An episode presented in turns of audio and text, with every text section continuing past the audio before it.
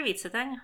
І Аня. В ефірі подкаст не без гріха. Новини. І новин за останній тиждень відбулося дуже багато, є про що поговорити, але починаємо з того, що жіночки на Твіттері дуже переживають за здоров'я президента, хоча вже написали всюди, що переживати не варто, і все нормально. Він потрапив в ДТП але ніяких сенсаційних новин не було з цього приводу. Просто одразу ж написали, що все добре і переживати не варто. Але жіночки переживають. Ну що тут поробиш? Хоча, з іншого боку, це черговий інфопривід, щоб привернути увагу жіночок. Ось таким боком вилізла ця новина неочікуваним.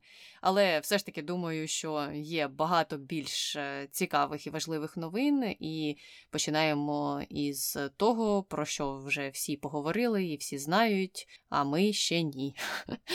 За останній тиждень як усім відомо, ЗСУ звільнили понад 8 тисяч квадратних кілометрів. Мені здається, за останніми даними, ну на той момент, коли ми записуємо території, це Харківська, і Луганська, і Херсонська області. Звичайно ж, це все сталося на радість е, тим сотням тисяч людей, які вже півроку перебували в окупації, і дуже дуже раді були бачити наших військових. Е, ну і Військові, в свою чергу, отримали подарунки для себе, коли звільняли всі ці землі, тому що вони поповнили кількість трофеїв, які москалі позалишали, коли тікали, або які вони відібрали у них, коли брали їх в полон.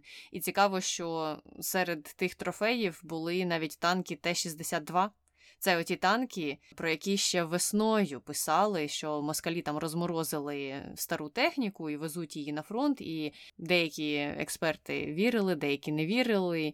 І виявилося, що дійсно ці танки були у використанні. Ну, жах якийсь. І, звичайно ж, у відповідь на усі ці дії нашої армії москалі звернулися до своїх звичних методів терору. Вони почали обстрілювати інфраструктуру, коли гнали із Харкова із Харківської області, то вони у відповідь в той же день почали обстрілювати той регіон, і дуже дуже раділи усі пропагандисти і усі їх е, воєнкори. Єхидно там питали, що зі світлом в Україні. Хоча, поки вони питали, світло вже відновилося. Ну, це просто був мега-фейл е, з їхнього боку, і я не розумію навіть цілей таких дій. Інфраструктура відновлюється це раз. По-друге, у них немає можливості розбомбити все в Україні. Це два. І третє, ну а чому ви радієте? Ви що думаєте, що зараз вас запросять назад?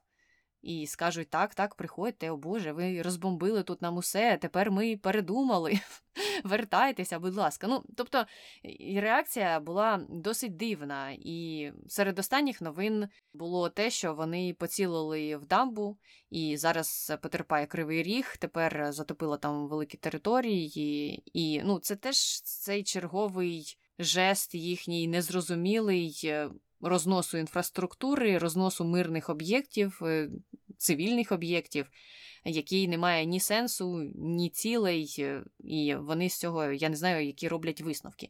Але висновки зробили, до речі, американці, які теж активізувалися після вдалого наступу ЗСУ, і сказали, що за їх даними дійсно. Є величезні проблеми із живою силою, і з моральним духом у російській армії, і проблеми такі структурні, тобто їм нема чим поповнювати усі свої підрозділи. Ну, це ми все знали і чули, тому що ми активно слухаємо усі ці інтерв'ю з полоненими, в тому числі, де вони про це розповідають. Американська розвідка, американська спільнота ну так тільки до цього дійшла. Хоча, з іншого боку, добре, що це допомогло їм на тому боці активізуватися, і відповідно оця вдала атака посилила віру партнерів в Україну і те, що Росія знову ж таки ні на що не здатна, те, що в армії там безлад, і тому. Нам потрібно активніше допомагати, потрібно давати зброю, і, можливо, це все сприятиме якраз таким діям. Ну і ще з цікавих деталей якраз теж західні джерела почали активно повідомляти те, що під час ось цього останнього контрнаступу була в кінець розбита якась там перша танкова армія російська, яка вважалася черговою елітною силою, ну як їхні оті десантники, які вже сто разів теж розбили. І ось ця елітна сила, за їхніми даними, була зроблена або створена для оборони Москви і для ведення боротьби із військами НАТО. Е, так, е, ну і перші втрати цієї армії почалися ще в лютому, насправді, а ось е, якраз нещодавно її добили. Тобто вона фактично перестала зараз функціонувати, і там треба будуть роки і роки, щоб її відновити. Я не знаю, чесно кажучи, як її відновлять, тому що ну хто там залишився, які кадри можуть поповнити цю славетну армію. Незрозуміло. Якщо тих елітних розбили ось так і вони отримали нищівну поразку. Ну і щодо самих москальських блогерів, то звичайно вони там почали бурлити про що цікаво, неадекватність е, керівництва, е, про недоречність святкування Дня Москви, який на вихідних якраз був, е, коли росіян гнали із. Областей України, то в Москві в честь цього були салюти, і людям це не сподобалося, а не сподобалося якраз певній ланці пропагандистів. Вони почали, звичайно ж, закликати до повної мобілізації, до якоїсь активізації дій з боку керівництва і казали, що щось е, у вас нічого не виходить. Але потім, мабуть, їм постукали зверху по голові. І усі почали виправдовуватися, що коли вони казали про мобілізацію, то вони мали на увазі економічну мобілізацію і що їм треба гуртуватися. Ну, коротше кажучи, щось у них там пішло не так, і потім е, їм довелося відступити на крок назад, або навіть на 10 кроків назад. Ну і зрозуміло, чому їм по голові настукали, тому що не зрозуміло, в свою чергу, як готувати і чим оснащувати тих е, нових солдатів, і на це треба багато часу. Тому, чесно кажучи, я не бачила серед західних експертів якихось е, однозначних думок щодо мобілізації, щодо того, чи прийняло вже російське керівництво це рішення. Але з іншого боку, ну прийме чи не прийме Україні, мабуть, від того ні холодно, ні жарко, тому що насамперед це рішення мабуть, вплине на справи всередині Росії. А в Україні і так вже присутні окупаційні війська, і з ними вже і так борються. Тому, мабуть, для нас це не стане якоюсь величезною новиною або сюрпризом. Ну і найбільше. В пропагандистів пригоріло вже сьогодні. Ми записуємо в середу цей випуск, коли президент наш поїхав до Ізюму Плакали всі. Плакала найбільше Скабєєва і кричала: Где наші калібри? Где наші калібри? Мабуть, хотіла в прямому ефірі, щоб там щось трапилося з Зеленським. Хоча я не знаю, чому вона не розуміє, що все, що показують ці візити, воно ж йде із запізненням. Ну, зараз тобі прямо покажуть його координати, де він знаходиться в реальному часі. Ну, також не відбувається. Але вона так дуже хотіла, е, щоб е, усіма калібрами російськими поцілили в місто Ізюм. Ну а вони, очевидно, у відповідь е, вирішили все ж таки не в Ізюм цілити, а в Кривий Ріг. І зрозуміло, що це типу була від них якась така символічна відповідь. Хоча, повертаючись до того, що я вже казала, не зрозуміло, яка ціль і які наслідки вони очікували від таких своїх дій. Так, так, там взагалі цікаві речі е, відбуваються з е, тією стороною. Декілька мене зацікавило. Перше, це те, що вони знову повернулися до теми, що насправді Росія воює з НАТО в Україні, тому що військові російські бачили якихось чорних англосаксів всюди, всюди, всюди, Харківській області. Одні чорні англосакси. Підтвердження цього вони знайшли одного американського інструктора який дійсно є, який в Україні, і він там ну, знімає певні відео себе е, з прифронтових е, зон, і вони от е, крутили його по своєму першому каналу, чи де вони там виступають, і показували: от бачите, бачите, Чорний чоловік говорить англійською мовою. Там всі такі, з такими ми боремося. Досить така е, смішна ситуація вийшла. Також цікавий момент це те, що Байдена ж Байдена питали, що він там думає про наш е, наступ. Як він думає, він буде продовжуватися в яку сторону, чи здатен цей наступ розростися і розростися. І він е, нічого не сказав, а потім просто зі спини показав палець догори. Такий цікавий був меседж, але людям начебто сподобалось. Третє, я думаю, ти згадала Кривий Ріг, і що це якась там була символічна відповідь, символічна атака. І дійсно це не перший раз, коли там у України щось е, виходить досить добре. Вони б'ють саме по кривому рогу. А я от задумалась. Чого, ну звісно, я не хочу, щоб це сталося, але чого вони не розбомбили будинок Зеленського? Ну тому що це ж публічна інформація. Ну всі знають, де він жив, в якому будинку, і там вже досі живуть його батьки. Ну, я думаю, не наразі. Наразі вони, мабуть, в якомусь іншому місці, але е, тим не менш, там є от е, квартира його родичів, його батьків. І інформація про де знаходиться це житло, вона була в пресі, є в пресі досить давно. Але ми не чули, щоб щось впало саме на цей будинок. І це добре, добре, що туди нічого не впало. Просто якщо б я була така дика, як вони, з такою вивернутою психікою, то я б, мабуть, сілила саме туди. І якщо б я була на місці жителів того будинку я би дуже переживала, чесно кажучи. Знаючи, хто там також жив і кому належить одна із квартир в цьому будинку. Не хочу накаркати. Я маю надію, що цього не станеться, але від них можна очікувати що завгодно. І четверта е, річ це те, що в York Times писали про цей е, контрнаступ і як це все відбувалося, планувалося, і там розповідали, що першочерговий план був дійсно йти тільки на Херсон, Херсонську область, і наші розробили цей план але е, вирішили також ще проконсультуватися з американцями, зв'язалися з ними, і разом вони проробляли різні версії, різні сценарії. Такі там були типу бойові ігри. А що буде, якщо так, а якщо так, і прийшли до висновку, що є певний шанс, і він не найнижчий, що ця операція може е, піти не в нашу сторону. І тому цю ідею відкинули на ставці Верховного головнокомандувача і вирішили йти іншим шляхом. І оце ж Сирський він розробив цю операцію наступу одночасно, фактично на Харківщину і на Херсонщину. І уже ця операція уже на практиці вийшла ну просто супер успішною. Вона просто перевищила всі сподівання, особливо враховуючи кількість втрат з нашої сторони, що це були рекордно маленькі втрати. Е, враховуючи е, знову ж площу території, яка була звільнена.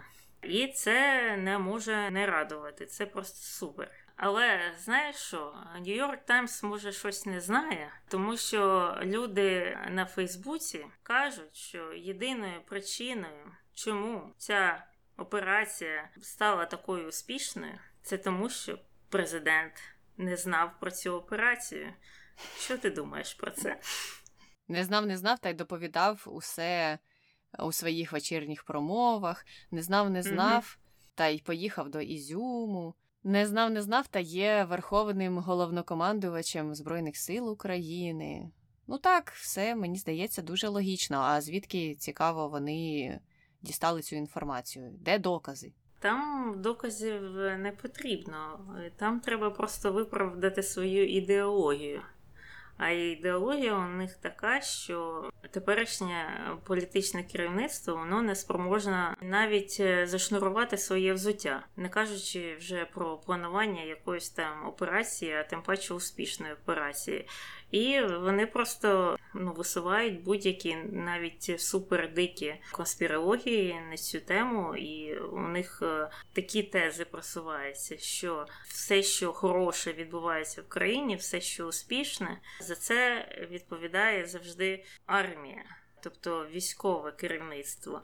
Тобто, якщо відвоюються території, проходить успішна операція, це завдяки от е, цьому крилу нашої влади.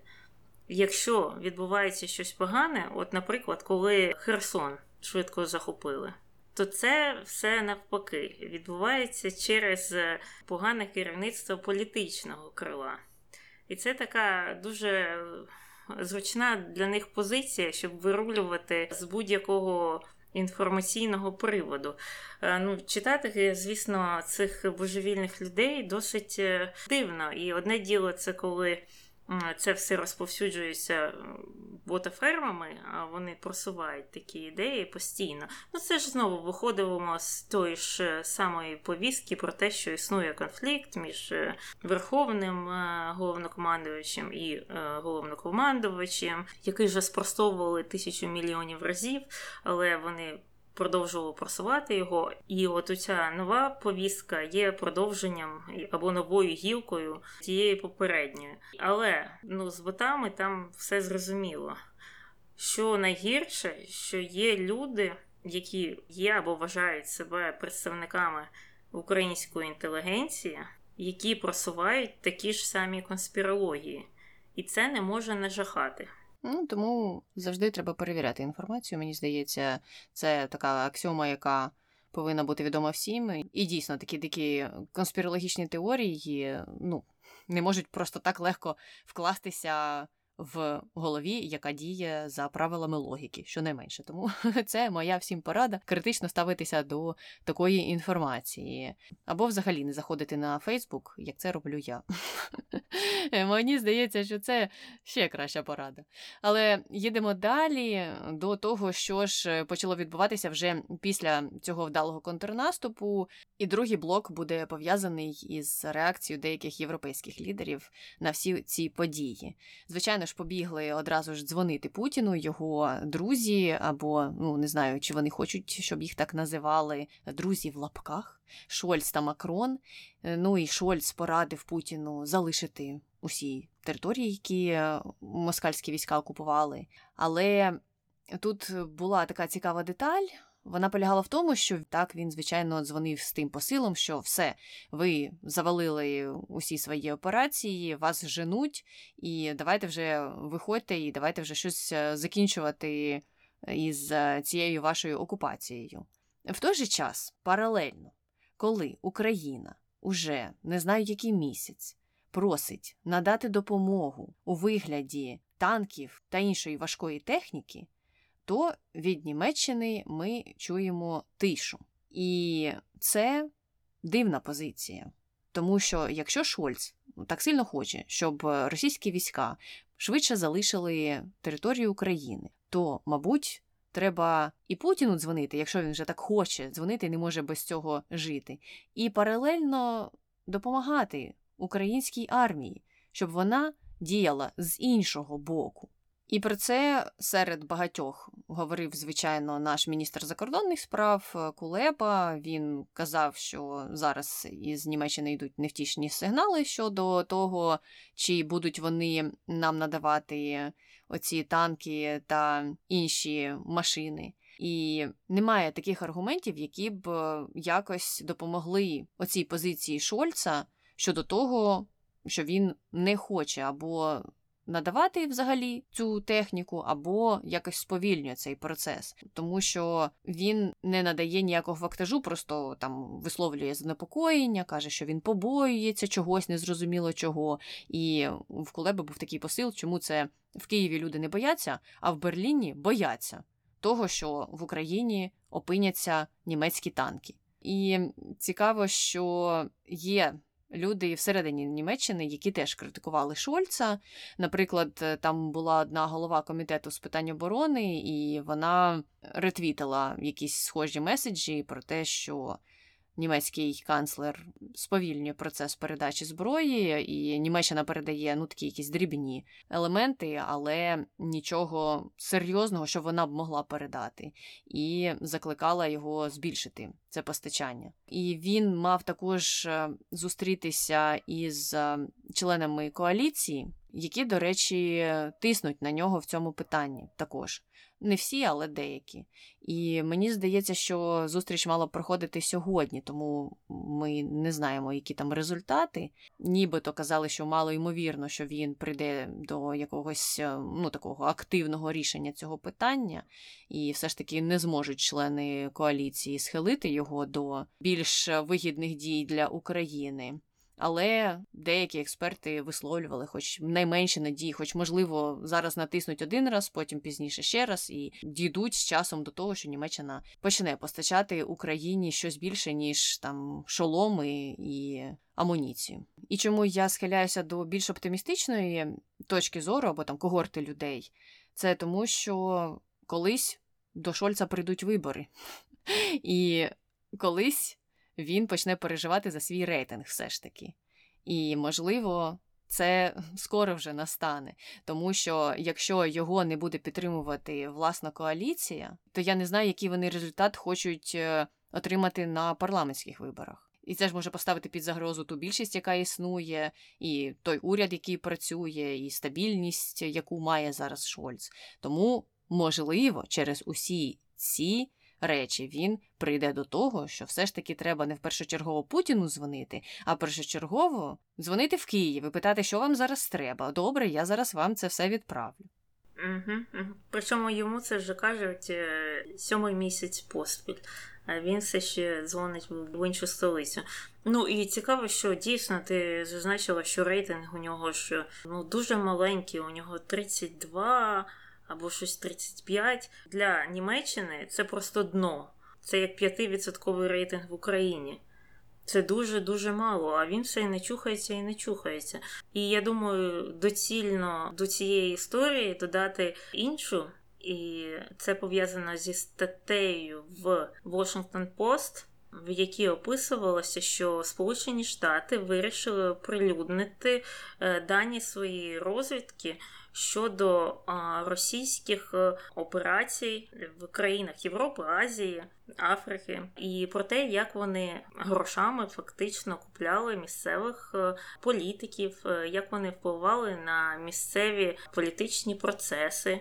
Там не були там названі конкретні імена і навіть країни, але були такі приклади, що, наприклад, в одній азіатській країні посол місцевий російський видав е, кандидату в президенти готівкою мільйони доларів, щоб фінансувати його політичну кампанію.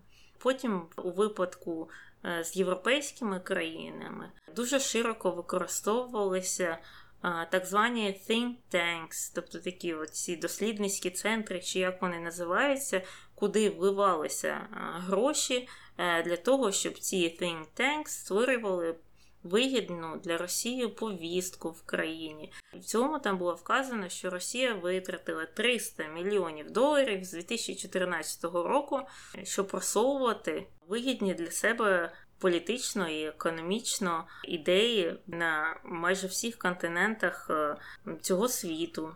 Е, звісно, що згадували і про втручання Росії у вибори американські у 2016 році. Звісно, там згадували, як е, вони також намагалися по-різному впливати на українську політику, але це, звісно, ні для кого не секрет. І я маю надію, що це був тільки перший дзвіночок, і далі ми побачимо більш конкретні дані, побачимо конкретний список країн, що то були за політики і які то були think tanks, або через які вони там газети просували свою повістку. Мені здається, що це важливо знати. А то так, знаєш, вони так розпливчасто це все видали.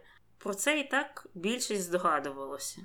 Що Росія діє такими методами, що вона підкупає і вкладає в це гроші, і не тільки політиків, а й журналістів, і вчених, і кого завгодно. Але для того, щоб якось вирішити це питання, треба мати назви і імена. Угу. Бо ці люди, ну я думаю, ці люди, які їм платили, так, які брали гроші, якісь хабарі, вони продовжують працювати на тих е, місцях, де вони і працювали, а це неправильно. Так, і я думаю, що цікаво було б ще дізнатися про організації, тому що Є багато підозр, багато шуму наробила нещодавно новина пов'язана з Amnesty International, які там продовжують просувати дружбу між Росією і Україною, незважаючи на те, що вже півроку назад були заклики припинити усі ці намагання подружити ворога окупанта із е, країною, на яку цей окупант нападає. Але вони продовжують так. І сьогодні навіть з'явилися новини про те, що Кутєриш дзвонив також Путіну. Бачиш, всі активізувалися, і насправді навіть не треба, можливо, і список мати на руках, щоб бачити ці обличчя, які чомусь поспішають дзвонити одразу ж Росії. І незрозуміло, чому вони це роблять, і незрозумілі їхні посили. Тому що, наприклад, е, е, Гутєриш е, спілкувався з Путіним про те, щоб на кінець-то місії ООН дозволили потрапити на місце теракту в Оленівці і нібито йому дали на це дозвіл і пообіцяли, що їх допустять. Ну так, звісно, пообіцяли. Вони вже там все бетоном залили, зачистили. Тепер вони тобі пообіцяють що завгодно. Але він просував цю ідею так, нібито це був дуже важливий крок щодо примирення з боку Росії. І такі наративи мені дуже не подобаються.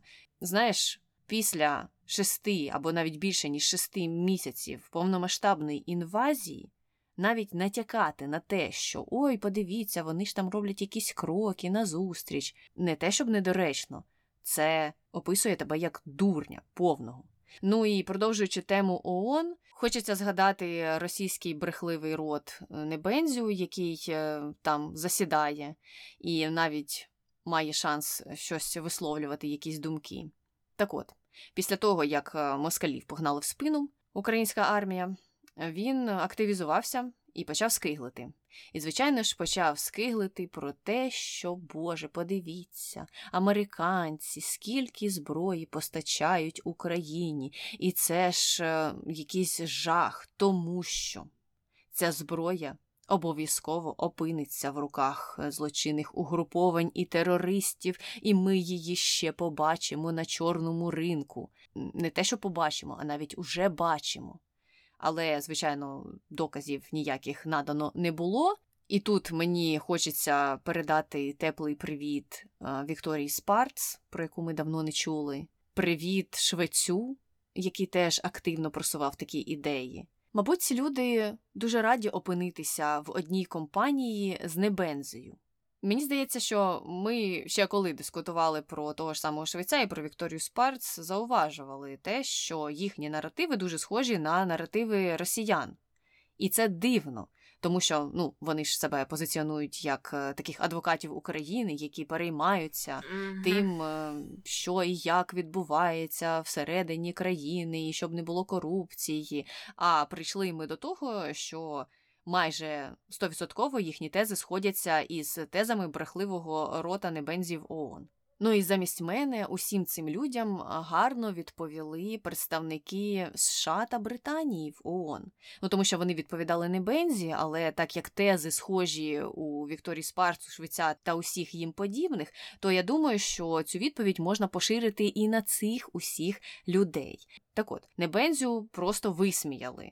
Заступник посла США в ООН відверто відверто сміявся із цієї тези і казав, що ха-ха, США ніколи не припинять допомагати Україні.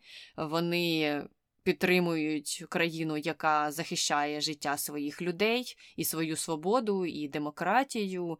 і по-перше, США не приховує свою цю підтримку, ну тому що там в промові Небензі були натяки на те, що США щось там секретно передає. І йому сказали, що ні. Ми все оголошуємо так е, багато чого ми передаємо Україні. І Україна має повне право захищатися, і ми її в цьому підтримаємо. Ну а Росія просто розчарована тим, що все пішло не за планом, тому тепер ви ниєте. А посол Великої Британії в ООН ну, також доєдналася до представника США і вказала на те, що слухайте. Росіяни, чого ви скиглите? Ви там е, з Північною Кореєю кінтуєтесь, з Іраном кінтуєтеся, у них зброю намагаєтеся отримати, і вказуєте пальцем іще на когось іншого. Ну, подивіться в першу чергу на себе і на те, що це є порушенням політики ООН і санкцій ООН щодо цих країн. Тому позакривайте роти і сидіть мовчки. І мені ця відповідь сподобалася, і мені здається, саме останній посил позакривайте роти і сидіть мовчки гарно екстраполюється на усяких Вікторій Спарц. Так е, їй же вже неодноразово на це вказували, і як представники її партії республіканці, так і представники демократів, так і українці натякали. І мені здається, так трохи допомогло, бо, як ти казала, е, давно від неї не було нічого чутно. І, до речі, на днях був е, коментар від американського представника, я зараз не згадаю, хто це був, який фактично сказав, що Україна дуже відповідально користується тією зброєю, яка їй надається, і ну такої відповідальності. Не було жодної країни, е, якій колись США постачала зброю. Так що якраз на цьому напрямку все добре. А питання лише залишається в тому, з якого це диво, оці люди, яких ти перелічила, просувають цю повістку. Це ж не просто так. Не просто. І тут велике питання: хто їм там також, можливо, з цих 300 мільйонів, які витрачає Росія на своїх агентів впливу, скільки, можливо, їм відстібнули. Це питання залишається відкритим. Угу. Ну і тут хочеться додати, що ці всі відповіді США додаткові вже після засідання ООН, та і під час нього, вони ж іще йшли в сторону представників ООН, тому що там активізувався представник, який займається питаннями зброї, і прошепотів щось про те, що в Україну надходять величезні об'єми зброї, і це змушує занепокоїтися та задуматися. Він конкретно нічого не казав, тобто звинувачень не висував, але вже сама ця фраза змусила мене занепокоїтися та задуматися, чому цей представник в питаннях зброї взагалі знову ж таки відкриває свого рота, і чому він в першу чергу не звертається до представників Росії, які порушують санкції ООН. І на сам кінець, якби він звернувся до тих самих представників Росії, і якби він мав на них вплив. І якби вони покинули територію України, то в Україну не надходили б такі величезні об'єми зброї, і йому можна було б спати спокійно і не непокоїтися цими питаннями. Так, дійсно, ця порада, вона наразі мені здається дуже важливо, і про це говорять майже всі, особливо представники влади. І Я думаю, вони це говорять не просто так. Так що я закликаю дослуховуватися до цього, і ми також. Дослухаємося до цього і будемо на цьому моменті завершувати цей випуск. З вами була Таня і Аня. Слава Україні! Героям слава!